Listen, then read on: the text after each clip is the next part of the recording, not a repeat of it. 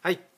ということで始まりました。オムライスラジオでございます。はいどうも。どうも。いやえー私オムラジオの革命児を名乗っております。青木です。そして今日は僕あのいつもはですねこの外風館に一人で単身あの乗り込んで 乗り込んで物騒ですけど来てあの内田先生にお話を伺ってるんですけどももう一人今日ははい、あの何ですかね同行二人ということで、この人です。はい。はい、マスクです。はい。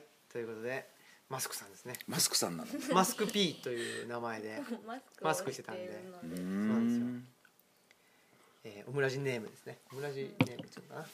です。で、えー今日のスペシャルゲストは？はい。はい。内田達郎です。ありがとうございまこんすにちは。スペシャルゲストっていうかもう準レギュラーということで。もう四回目ぐらいですか？結構出てますよね。4回目で。はい、うん。あのオムラジファミリーということでよろしいでしょうか？はいはいはいはいいいですか？どうぞもう何でも。どうぞ。あんまり積極的な あのいなんていうかイエスじゃなかった。いやいやいやいや。そんなことないです。か、はい。ありがとうございます、えーということでですねあの我々、まあ、この収録日の2週間後にあの東吉野村に引っ越すと、いよいよね。はい。いうことになりましてその東吉野村関係でまあいろいろとリーフレットとかが出てたんで、うん。それをあの内田先生に、はい。拝見しました。はい。あのお見せしてですねいかがでしたか？いやあのー新平君のあれだねはい。笑顔がいいね。笑顔。必ず笑ってるね君もね。嬉しそうに笑ってるね。そういう写真を使われてるのかもしれないですね、はい。なんかでもねああいうのはいいよね。うんなんかうん笑ってる感じっていうのがさうん。本当に。あ楽しそうだなっていうね。でも確かにあの行くとすごく自由うん。自由を感じなんかすごくあの陳腐な表現ですけど、うん。なんて言ったらいいんですかね。あの本当に、えー右肩上げた時にう、んなんかなっていうんじゃなくてスッとうん。あのそれこそ肩甲骨からスッと上がるようなうん。自由な感じっていうんですかね、こわばりがない感じっていうのはうん。感じますねやっぱり、うん。だからまねものがあのできつつある時ってそういう感じなんじゃないかな。はあ。まだルールもないし定型もないしさ、はいうんうんうん。っていうさこうしなければならぬっていうのがない時って、なんとなくねみんな手探りでやってるわけでしょ、うんうんうん。その時の感じっていいんじゃないかな、じゃあ先生もそういう感覚っていうのはあった時ありました。か、まあ、この外風館ができる前とかうん。っていうのはなんかすごく自由な感じだったんですか？そうそうでもないんですか？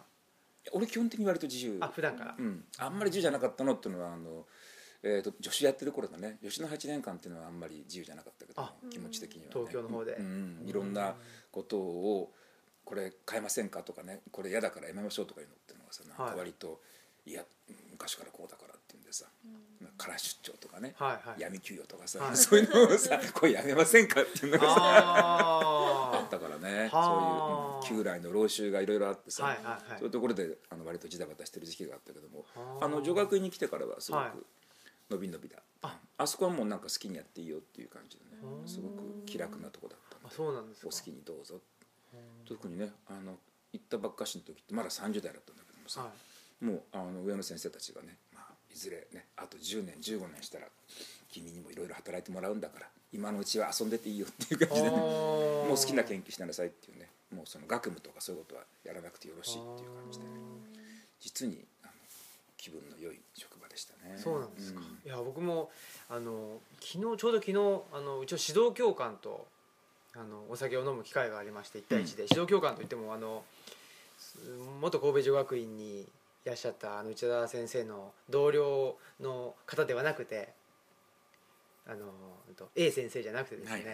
えーもう一人あのイギリス近代史の先生が実は僕の、うん一番直属の指導教官なんですけど、イギリス近代史、はい。全然違うじそうなんですよ。イギリス近代史とかあと史学史ゃんですかね、をやってらっしゃる先生がいてその人が実は指導教官でその人もものすごい、まあなんていうか自由自由裁量裁量っていうんですか、うん。あのまあ、最終的には自分のケツは自分で引かなくちゃいけないんだから、うん。自由に好きなことうん。をやんなさいと、うん。でちょっと、うんまあ、ダメなことはダメって言うけど、そのダメも絶対的なダメというよりは、まあ、あのいくつも価値観があるうちの一つを選び取った私のダメであるということを、言うような先生で、いい先生だね。そうなんですよ、その先生と話してた時にその先生もあのかあのうちの寛大に決まったのが20代の時でも兄弟の助手をしてたのかな？そんでもうすぐ決まっちゃったような。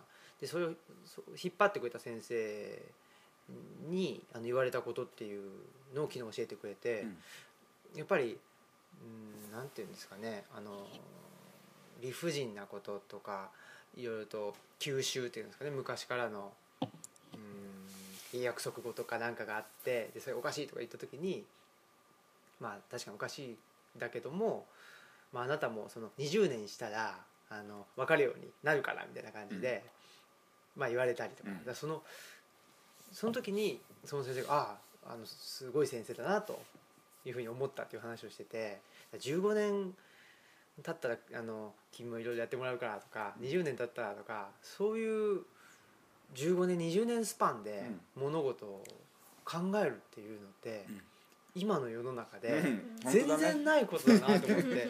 本当に短い期間になくなっちゃったね、うん。それね。はい10年15年っていうスパンでね、うん。あの基本的に終身雇用だったからさ、うん。確か発想がね。今違うでしょ違いますよ。大学だってもほとんど人気者になるわけだからさ、長くて5年ですからね、それじゃあさ、うん。自由な研究とかできないよね。ですよね。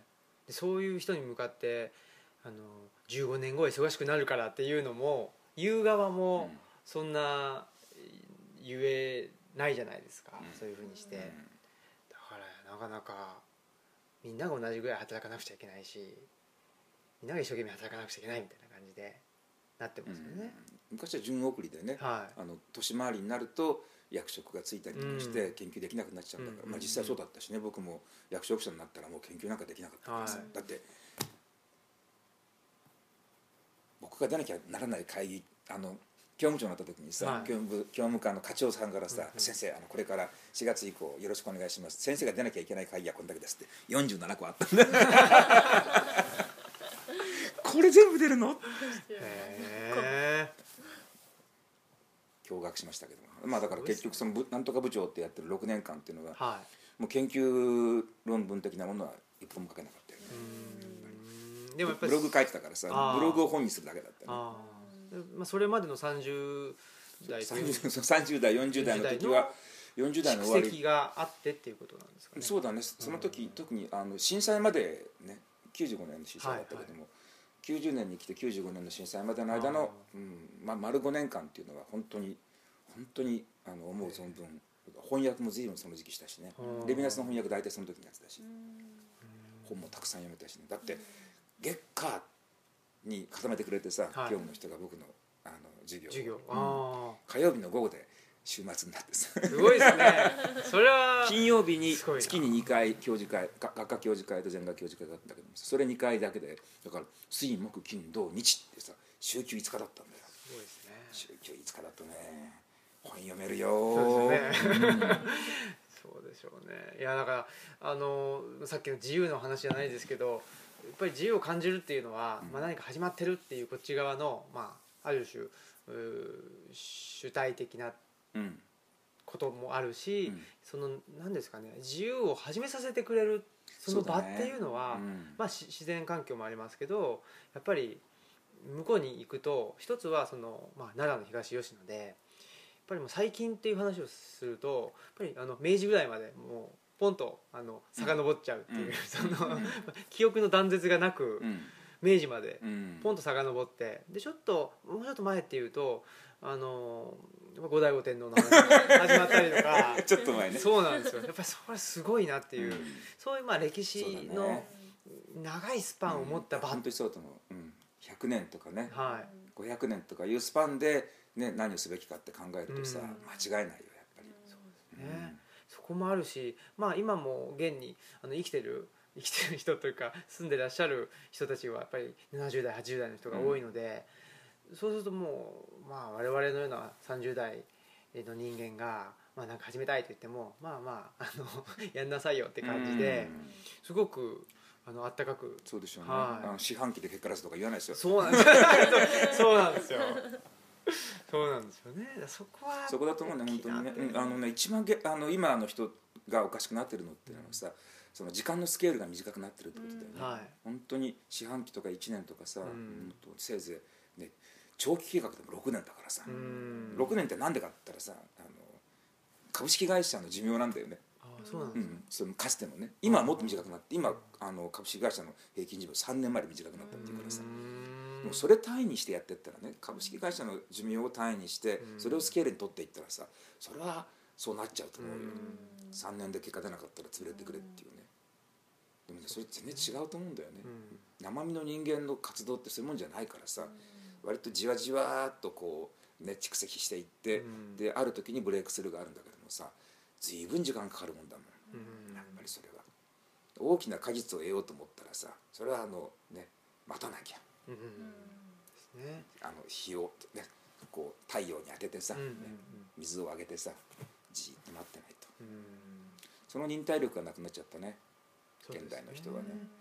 まあ個人的にもそうだし社会においても。社会全体がそうだね本当にね。です本ね。当に世話しなくなっちゃってうん。ね、そこがまあしんどいなと思うところであり、うん。その村に越していって、うん。ああ自由だなというかあのと思うね、う、うんう。んまあ深い深い息が吸えるっていう、それ多分時間のスケールが違うからだと思う。かもしれないですね。うんそのなんつうのかな。あのね植物的な時間ってあるじゃない。はいはいはい。木が育っていく時間ってさ、うん。多分ね人間もともとはねあの植物的な時間っていうのをさ割とあのそれを基準にして生き物の時間っていうのを考えたんじゃないかって気がするんだよね、うん。植物の生育性。だからあのあの農業やってるのってすごくいいと思うんだな、あれって別にほらほら早くしろよとか言ったってさ、はい。はそうですね。早くね果実を身につけろって言ったってさ、はい。それは無理です。そうですね。まあそれをあのなんだ化学肥料かなんかでうんね、促成するとかうんねっていうのはもう本当に、うん、それはあの現代人の発想だしますよね。いやーそうなんですよ。それでまあさっき、えー、と内田先生おっしゃったそのまあ株式会社的な時間スケールによって測られて、うん。測られた結果あのまあ地方の国立大のあの人文系学部はもうなくなっちゃうんでしょ？結構なくなる。いやもうなくなると思う。だって本当に実際にあの人文系とかの学部あるところに助成金減額するって言ってるんだからさ。全部それだからね文科省はね。うん。学長に権限集中して教授会廃止しなければ助成金を減額するとかさ人文系廃止しなかったら助成金を減額するで結局金欲しさにさ言われる通りやってるからね。ん。なくなっちゃうと思うよ。だからでも地方の国立はね人文系なくなるっていう人文系って結局さよく分かんないんだよ。はい。あの教育的なアウトカムっていうのがねうん。成果は測定できないんだけどもさ理系は簡単に分かるからさ。そうですね。うん。だ結局そのねもううんどどれぐらいのパフォーマンスしてるかっていうのがさ数字的にすぐ分かる学部だけ残しておいてそうしたらもう全国の国立国立大学っていうのはさ一瞬のうちにさ格付けできるから、うん。ね、1位からねその何百位までってさ。でその中で「あ君とかもう最下位だから、うん。あの通った」っていう感じでさ順番に消していくっていうねそういうつもりでやってると思うよ。うん。多分。だからあのそういう意味では、まあ、人文系よくわからないっていうので、うん。そのよくわからないっていうのはやっぱり時間を待たないと人文系と自然科学系の一番大きな違いっていうのはね、はい。時間のスケールが違うってことなんだよね、うんそういう意味で、まあ、我々が作ろうとしている人文系うん。施設図書館、うん。ルチャリブロというのはもうさっぱり、うん。あ のルチャリブロもよくわかんないし、うん。じまあ、人文系もよくわかんない、うん。し施設図書館っていうのもよくわかんなかったりしてわかんないね。わかんないだらけなんで、うん。まあ、それを都市部ではなくて村に作るっていうのはまあ分かるまで村にしかできないと思う。そう。ですねいやーそうなんですよ、うん。っていうのでまああの先ほどですね、うん。この収録前に、えーまあ、おっしゃっていただいた、うん。その本棚を。本棚をご寄贈しようとありがとうございまありがとうすございます。やったー。あの我々のあの結婚祝いにいただいたちゃぶ台に続き、はいはい。もう内田先生のプレゼントによって家ができてるんじゃないかっていう感じなんですがいつもあのありがとうございます。いえいえ。若い人を支援するのは年長者の義務ですから、そのね。あのその言葉に甘えて すねをかじりまくってい、いですよ感じたくさんいるんでスネかじってるの。それは心強いというかなんていうかありがとうございます。でそこでですねあの、まあ、人文系の図書をたくさん置くというのもあるんですけど、うん。僕一つあの研究センター研究所っていうのをうん。そこに作りたいと、うん。まあ、研究所って言ってもそのあの箱物で作るんじゃなくて、うん。まああのそういうなんていうんですかね交流の場にしたいと思っていて、うん。その名前がですねあの土着人類学研究所っていうんですけど、うん。この僕土着人類学っていうのをずっと提唱してました実は。でそのあの僕大学院生の時から時に中澤慎一さんのうん「芸術人類学」っていう本を読みまして、うん。ほんで大きく影響を受けて、うん。まあ、それをあのパクってですね、うんでその時なんか僕あの土着っていう言葉が好きだったんで、うん。土着人類学っていうのを作って、うんえーまあ、いつかまああのなんていうんですかね学問としてというよりは、まあ、いろんな人がそこに集える場ができたらいいなと思って、まあ、うん。雑誌作ったりしてたんですけど、うん。そのその時に考えてたその土着っていうのは、あのまあもなんですかねつ土についてるっていう意味で、もともとあったものもともとあるものっていうイメージで、うん。それその自分の中にもともとあるものって何なのかなっていうのを考えうんたいと。うん。っていうのは、まあ、ほ自分の関心とか自分の好きなものっていうのをあの自分の中で軸にしてあの生きていったらうん。楽しいんじゃないかなと思って、うん。それがどうしてもそのあの、まあ、他の人の評価とか他の人がまあ好きだからとか、まあ、あのブームに乗っかるとか、うん。まあ、そそういうことじゃなくその外側にあるものじゃなくてうん。自分の内側うん。の、なんていうんですかね、まあ、ある種普遍的なものっていうのを見つけて、うん。そこを手がかりにしていろんなものを見てたら、うん。世の中楽しくなってくるんじゃないかなと思って、うん。それ漠然と思ってたっていうのがまあ一つうんあるんですけど。で今回東吉野に引っ越すで土着するうんっていうことを考えてると土着ってどういう文脈で出てくるのかなと思って。うん。だから僕歴史の勉強してるんで見てたらぱりこれ日本中世史なんですよね。うん。日本中世史でまああのうん平安京にいた貴族が、うん。まあ、地方に行って、そこに土着するっていう、うん。でそこに土着していって、まあまあのまあ、結果あの、まあ、その地方の、まあ、武士とか、うん。あーその地方勢力が出来上がっていくわけですけどつまりその土着っていうのは一種の地方化だなっていうのが僕の中では思っていて。うん。そんなこと思ってたらですね、えー先日、まあ、内田先生のツイッターに日本は、まあ、中世化してるんだと、うん。中世っていうのは、まああのーうんとメディバルですよね。そのうん。古代と、うん。まあ、近代の間という意味で中世っていうことを言うわけですけど。で内田先生も中世化してると言ってたんでこれは土着化とうん。一緒なんじゃないかと。なるほど。で土着化っていうのは地方化なんじゃないかっていうんで中世化土着化地方化っていうのがうん。三位一体というかですねね。結びついたらいいなと思ってそれはどうなんでしょうっていうのを今日内田先生にお聞きしたいと言って何も言わずに来たっていう。面白い ことだねあのねえっ、とね中世化っていうかねあの日本の中世の場合っていうのはさ今君が言った通りなんだけども、平安時代から鎌倉時代にかけてさ、うんうん。そのえっと平安時代まで奈良時代平安時代ってさ実は古代なんだけど都市文化なんだよ、ね、そうですね平城京と平安京とはい。平安京ってさ自然全くないんだよね、うーん。で全く自然のない都市文化の中で、まあ、王侯貴族たちがさ、うん。うんなんかあの非常に短美的な生活をね、あの送っていて、ね。もうあれ完全にさ観念の世界なんだよね。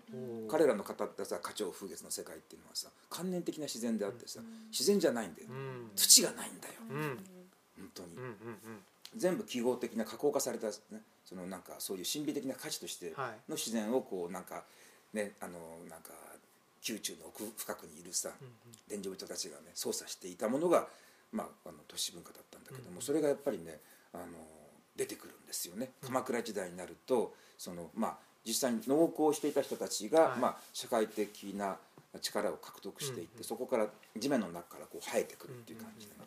でそこであの初めてであの都市文化ってさ基本的にはね外来のものだったんだよね、あ中国中国渡来のものをまあ加工して使っていただけであってさ、あそこにはね日本オリジンっていうのが、ね、あんまり入ってない平安文化ではね、鎌倉時代になって初めて日本オリジンっていうのがさうん。そこで出てくるというのが鈴木大拙の日本霊性論の主張なんだうよ、だから日本固有の文化って実は、ね、鎌倉時代になって12世紀になって初めて登場してきたっていう。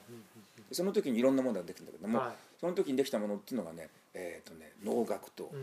それから鎌倉仏教とはい。武道なんだよ。ほこれがね。でまああの鈴木大拙の場合は鎌倉仏教の成立っていうところでね、はい。まあ、その時に、まあ、あの禅ができたりそれから浄土真宗ができてきたり二種連宗が登場したりっていう日本独特。それまではあの中国からやってきた経典の解釈だけしてたんだけども、だから共学ですよね、うん。共学だったのがその親鸞のところから突然あの共学じゃなくて宗教的実践っていうかね、生活の中での信仰っていうさ自分たちが日々暮らしているこの家族であったり労働であったりする中に信仰がふ入り込んできて、はい。その中でそのいわば仏教が受肉していくっていうねそのプロセスが鎌倉期だというのが日本霊性論の主張であってさ結局ねその時に結局外来の仏教っていうまあ一つのこうなんて言ったらいいんだろうな学問体系がはい大地の霊によってねうん復活してですね受肉するっていうふうに書いてあるんだ。ほう。大地の霊っていうのがねあの土にこうね脚痕を踏みしめて、うん足裏から大地の霊が入ってきてね、はでその仏教が受肉するっていうことをねうん書いててねこの結構感動したのよ、はい。大地の霊っていうのはすごいなと思ってね、でまああの武道もあの能楽もさ同じ時期にあの大体発生するんだけど、アイディア一緒なのよ。はあのね武道も、まあ、僕はねの両方やってるから分かるんですけども、結局これもね自分の身体を整える心身整えることによって外部の強大な力を受け入れてそれが自分の体を通過してはい。で現実世界に発現していくっていうね、うん。まあ、能楽の場合は美的な表彰として発動していく、はい。武道の場合は巨大な、まあ、力として発現していくんだけどもどっちにしても超越的なものが自分の体を通過していくっていう発想っていうのはねこれ共通してるの。大地の霊が足裏から入ってくるっていうのもさ、はい。まあそれ言ったら能楽もそうだしね。武道もそうなんだよね、あの自分のものではない外部にある強大な自然の力で、ね。はい。それをある種の技術を持って制御することによって自分の体を通してパーッと発動していく。で自分の体はその通り道である。領導体であるっていうね、自我でもないし主体でもなくてある種のこういうなんでしょうね。力の通過点である。はい力の通過点良き通過点となるために修行していくっていうさそういう発想っていうのがあの中世にね、はい。中鎌倉期に発生するんでこれね本当に日本オリジナルなんだようん。やっぱり。でそれが結局ねあのそれから後の日本文化の骨格部分を作ってるんじゃないかっていうふうにね僕はずっと思ってて結局鎌倉仏教能楽武道っていうのはねこれ日本の伝統的な心身観のね本当に背骨になってるんじゃない今に至るまでね。はいはいはい。でまあそれからいろいろとね近世があり近代があり、うん。まあ、ポストモダンがありっていうふうになったんですけどもね、はい。でまあポストモダンが行き詰まったとうん。いうところで原点回帰だね、うん。いわばね、まあ、あの中性化って言ったのはね、はい。まあ、あの中性化ってもちろん悪い意味もあるわけであって、あのね、例えばヨーロッパの中世みたいなことを考えた時っていうのはなんかこうねあの領主たちがさはい。それぞれにこうなんかね自分のところをテリトリー守ってですね。あの侵入してくるやつをさはい。武力的に追い払って死者地域やと言って、で自分の領民たちについてはこうね、えーなんかこう収奪していくっていうね、はいはい。そうですね。というようなですね非常に野蛮なね、うん。まあ、時代っていう意味もあって、はい。その野蛮な時代でそれは日本の中世もやっぱりある意味同じでさ、うん。その地方の同豪たちがさ、まあ、独立していって、まあ、軍友割拠していくっていうね。でその自分のテリトリーの中もあって、まあ、基本的に全部敵対関係にあって、で領民たちに対しては忠誠を要求するという形っていうのはまあ同じなんだけどさ、やっぱねそのだいいだから中世にはいいところもあるし悪いところもあるっていううね、ん。だからまあ、一旦そこまで今戻りつつあるんじゃないかなって気がするのね。そうん。の国民国家の解体とかっていうのってさ、で超富裕層たちがなんかねそのどんどんどんどんアメリカの場合なんかだったらさもうゲイテッドコミュニティ作ってさ、うん。本当に中性化周りにお城を築いてねね。城壁を築いて、うんうんうんここなんかセキュリティポリスが立っててさ、はで中に人入れないと、うんうんで中ではなんかみんなでそのこうねあの贅沢三昧をしていると。そういう形でだんだんで分離してきてその、ね、例えばその貧しいその州とか軍の中にうちの金持ちの市があるとさあのサンデースプリングみたいにね金持ちの市だけがさ独立しちゃうと。うんうんうん。うん軍から切り離してる、はい。うちは独立していってでとにかく自分たちだけで贅沢な、うん。贅沢ななんかすごくね、えー行政サービスが充実した税金の安い町を作るって言ってここは行っちゃうと所得税収入がなくなっちゃうのでこのサンディスプリングえサンディスプリング以外の、えーフルトン郡の町はみんな貧しくなってしまって、うん。図書館が閉鎖し美術館が閉鎖しでなんかね街灯もなくなりっていうさうん。でみんな貧貧困化していくっていう。これなんかもアメリカで起きてるこれ中世化って言っていいと思うんだよね。そのうんみんなでこう近代市民社会っていうのはさ、はい。みんなでこう試験を少しずつ譲り合って、で公的なところに付託していって、まあね、公的な貢献力っていうのが、まあ、ぜ全体のこうは再分配とか、なんかこう治安維持とか公衆衛生とかを管理するっていう仕組みがそれが解体していって結局治安防災も防犯も公衆衛生も俺がやると。うん。もう行政に頼らないと、うん。その代わり税金持ってくなと。で口出すなっていう形でこうね自分たちだけでこう小さなコミュニティを作って分化していくっていうね、はこの国民国家の解体っていうのがさあのグローバル化っていうのはまあはい。国民国家が解体していって、みんながクロスボーダーで、ね、資本も商品も人も情報も高速度で流通するっていうことでそれ一時期なんかそれで国民国家なくなって世界フラット化してうん。いいなと思ってたら全然良くなくてフラット化したことによってね。逆にそういう中性的な小さなコミュニティっていうかね、はい。そのそれも非常になんかディフェンシブでこう既得権益を守るみたいな形のその、まあ、強者たちのコミュニティがね、うん。だんだんこう形成されていって弱者は誰からも見守られずね誰の保護も受けることできずになんかそこら辺でルミン化していくっていうさ、うん。それがだから同時に起きてるっていうねその原点回帰とその悪い意味での中性化っていうのが同時に起きてるんじゃないかなっていう気がするのね中東とか見てるとね。あそうですね。国民国家がなくなっちゃって、はい。で、ね、人々が、まあ、ルミン化していって、うん。逃げ出せる人はジェット機自家用ジェットで逃げていって、うん。ね、カタールかなんかではい。暮らしてて、で、ね、そうじゃない人は徒歩でうん。国境線に向かって歩いていくっていうね、そういうような形でのなんか国の解体と中性化っていうのがさ起きてるような気がする。まあやっぱりそのポストモダンの限界とかグローバリズムの限界っていうのは一種の抽象化の限界であって、うん。でまあうん。具体的なものって何かっていうのを求めた時に、うん。やっぱりその土地とか、うん。そういうものに、えーまあ何ですかね原点に立ち戻るという意味で、例えばそのアメリカの原点っていうアメリカの原点がそういうような、うん、まあ自由主義新自由主義えーかどうかちょっと分かりませんけどもまあ、アメリカの場合は、まあえー強者あのお金持ちっていうのは、まあ、自分たちの力であのお金持ちになったんだから、うん。えー自分たちのことは自分たちでやって、で、まあ、他のやつらは、まあ、努力が足りないとか自己責任。で っていうことですよね、うん。なったりとか。あとまあヨーロッパの場合はイギリスでスコットランドがあの独立うん。の動きしたりスペインでもとバスクとかそうですね。あのカタルーニャの方が独立運動したりイタリアも南北で、まあ、北の方が分かれようとしたり、ね。で中東の方は中東の方で、えーまあ、やっぱり原点に戻るっていうのは、うん。あのイスラム共同体ですよね。そうだね。でオスマントルコ的な共同体に、オスマントルコ化ってのはもうこれ中性化と言っていいんじゃないですよね。だから中東の中性化だとそうだしっていうんで、やっぱりあれですねその国民国家っていうのが一つうーなんて言ったらいいんですかね世界に、えー確一的な基準としてうん。国民国家っていうのがうん。あった時代が、まあ、いわゆる近現代っていう時代だったんでしょうけど、うん。そうじゃなくて、それ以前の状態うんまあ多極化っていうのは、えーなんていうんですかねあの国民国、えっといくつもの権力を持った国民国家がいくつもできるんじゃなくて、うん。す土地それぞれの形の共同体がうん。いくつもできるっていうことなのかもしれないですよね。うん。あのね中田光先生によると、はい。今進んでいるプロセスっていうのは、まあ、国民国家の解体うんうん。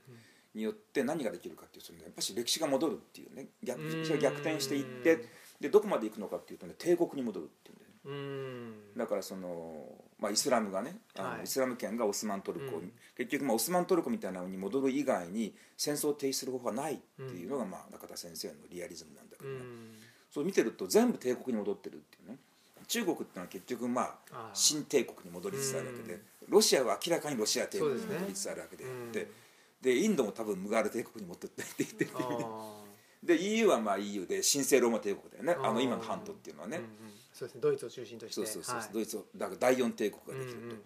そういう形でまあ中国インドロシアがオスマントルコのヨーロッパでまあアメリカはアメリカでまあアメリカね、アメリカ帝国ですね。もう最初からそんな北米がアメリカ帝国メキシコうんカナダなんかと含んでアメリカ帝国ができていってっていう感じでその帝国っていう形での、まあ、そういう政治的なあ権ができて、はい。その中によってかつて国民国家であったところっていうのが国民国家っていう枠をなくしてしまってでも人々は共同的にしか生きていけないので国民国家のもっと内側にあったより小さいローカルな共同体っていうのが、それが、まあ、もうちょっと力を持ってきて独立してうんうんうん。その帝国の中におけるローカルな共同体がうん共存共生していくっていうそういうモデルに移行するんじゃないかというふうに中田先生は予言されていてですねまあね、先生は千年単位で僕はもの考えるからって言ってたからさ昨日今日って話じゃないんだけどもね、はいはい。だけど長い目で見たら確かにね今起きてる世界で起きてる事柄ってそっちかなって気がするうね、ん確か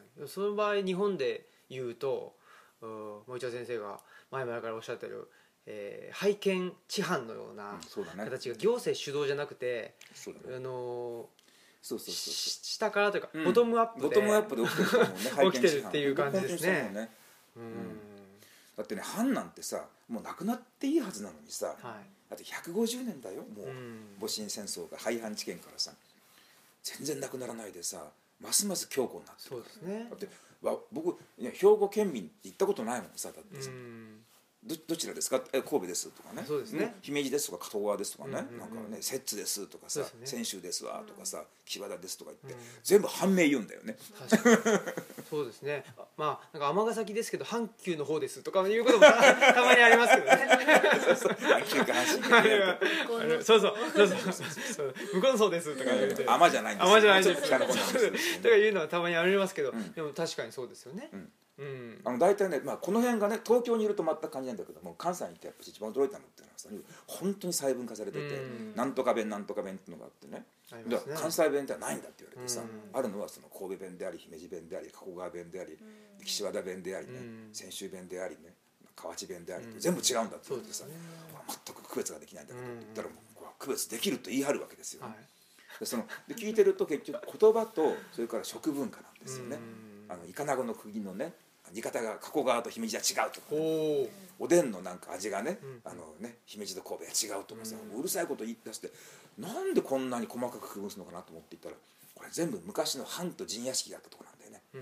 うん。いまだに言葉と食文化と祭祀儀礼で区分してるの、行政単位としてはもうね同じ市になったりとかさ、同じ県になったりしてるんだけども150年守ってるんだよね、うんかつての藩の反響を守ってる。そうですね。やっぱり藩っていうのは何に基づいてるかというとその山とか川ですよね。そうなのよ。ああ。で山とか川って消えないですからね。なかなか。もともとねそこで独立していたコミューンなわけであって、うん。だからサイズもバラバラだし、ね、あの構成する人口も本当にバラバラなんだけどもさ。でも自然にできたものなのでね、うん。これね強いのよ、でこれヨーロッパがそうでしょ？イタリアとかフランスっていうのはさあの基礎的な国家の下の自治単位っていうのはさあ県とかあるけどもさほとんど機能してなくてうん。実際はコミューンなんだよね、でコミューンっていうのはさサイズって1,000人ぐらいのところからさ100万人ぐらいのところまであって、これ全部コミューンっていうんだけどもさこれって教区なんだよね。真ん中に教会があってカトリックの、カトリックの教会があって教会の教区民たちがはい。まとまって、教会を中心にしてまとまったものっていうのをコミューンって言ってるわけでさ。だからそう中世からあるわけだよね。そうですね。でその中世からあるところの自治区がそのままずっと生き残って、まあ、現代的な行政単位としてうん。まだ機能してるわけだけどもさこういうのってだからなくなんないのよ。うん。本当だったらねフランスだってさまあね一つあたりのこう行政単位って、まあ、大体構成する人口とか土地とか同じぐらいにした方が行政としてはね管理しやすかろうとうん。管理コスト安くないんじゃないかっていうふうに思うかもしれないけどそうじゃないんだよね。うん。昔からある共同体のまんまの方が管理コストが安いんだよそうですよね。そうか。まあその場合日本の場合は拝見知犯となった時に、うん。まあうーと世界的に帝国化が進んでいるという流れですけども、まあ、日本も一種のローカライズと帝国化、まあ、が日本の場合は帝国化にさね。プレイヤーとしてはコミットできないんでさ、あー。あそういうことですか、うん、大日本帝国なくなっちゃったからさ、そう属国だからねアメリカのね。だから属国はやっぱしその帝国、うん、自分たちの宗主国がどの帝国になるかっていうのを見るだけでさ。ただアメリカ帝国がね、えー西太平洋の方までさ半島を広げるのをやめるかどうかって問題があってね。そうですね。ずるずるずるずる引いてっちゃったらね。その時日本って今度は中華帝国の,、ね、あの東の辺境というさ、うん。本来のポジションに戻るわけだよ。ね。それなのかちょっと今の現あの政権を見ていると、うん。もしかしたら大日本帝国うん。復権を狙ってんじゃないかっていう気もだね。それは。だからもう無理それは、うん。大日本帝国ってやっぱりねあの3,000年間ずっとこう日本列島にね、まあ、国があったっていう物語があってさ、はい。でもう信州、ね、腐敗みたいな幻想があって、主権国家だったわけだからずっとさなんとなくとにかくずっと明治維新でなんとか近代国家していってで日清戦争で中国に勝ち戦争でロシアに勝ってで世界の五大国になったっていうさ自力でそこまで行ったっていう人たちがいたから帝国であってさ、うん。その後戦負けちゃってね、うん。で70年間属国やってるわけだからさ70年やるとね2世代ですよほとんど。うん。結局ずっとアメリカのご機嫌を伺ってなんかねそのもみ出している人たちが2世代にわたって日本の指導層を形成したわけだから属国根性がさ骨の髄まで入っちゃってるんでう、ん。もう無理。帝国を作るのはうん。帝国再建は無理、じゃあどっちにつくかということですね。えーどっちにつくかって問題ですよね、本当に顔色があって、まあより合理的な、ね、選択っていうのはあのどっちにもつかないです。なんかね。だって辺境だから。辺境民のまあねあの生活の知恵はさどっちつかずう。ん。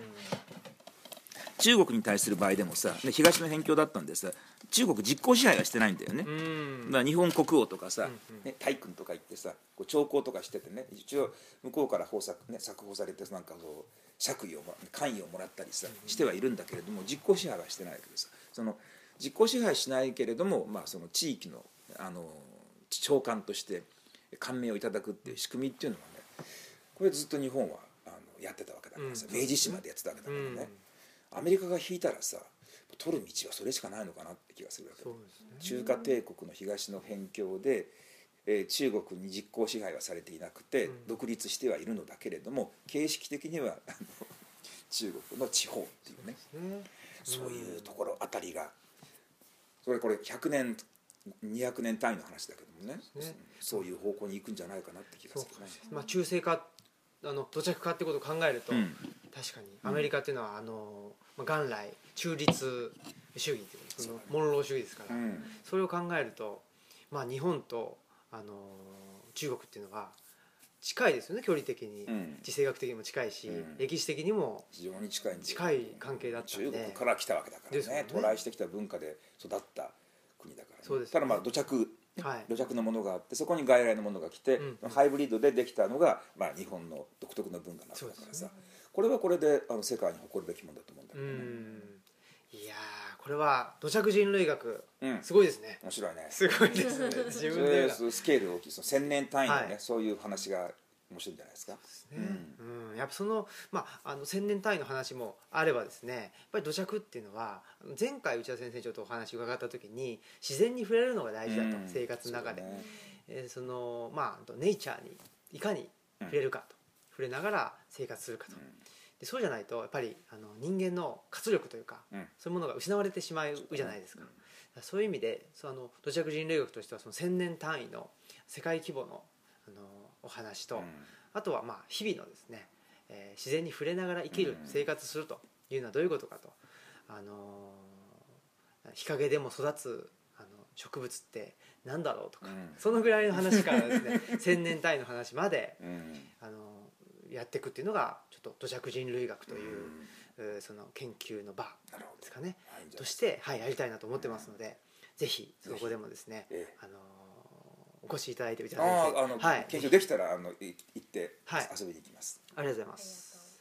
ということでいろいろとあのお話を伺ってしまいましたけども、ぜひ次回も私やってまいりますので、はい。はいはいはい。オムラジファミリーとしてよろしくお願いします。じゃあまあ引っ越しももう10日後に引っ越しですけど、そうですね、もうすぐ引っ越しになるんで、また引っ越した後にやはい。ってまいりますので、ははいい、ありがとうございました。頑張ってください、はい、ということで、えー本日の、えーお相手はですね、オムラジの革命児青木とマスクとお願いします。はい、内田でしたありがとうございました。ありがとうございました失礼します。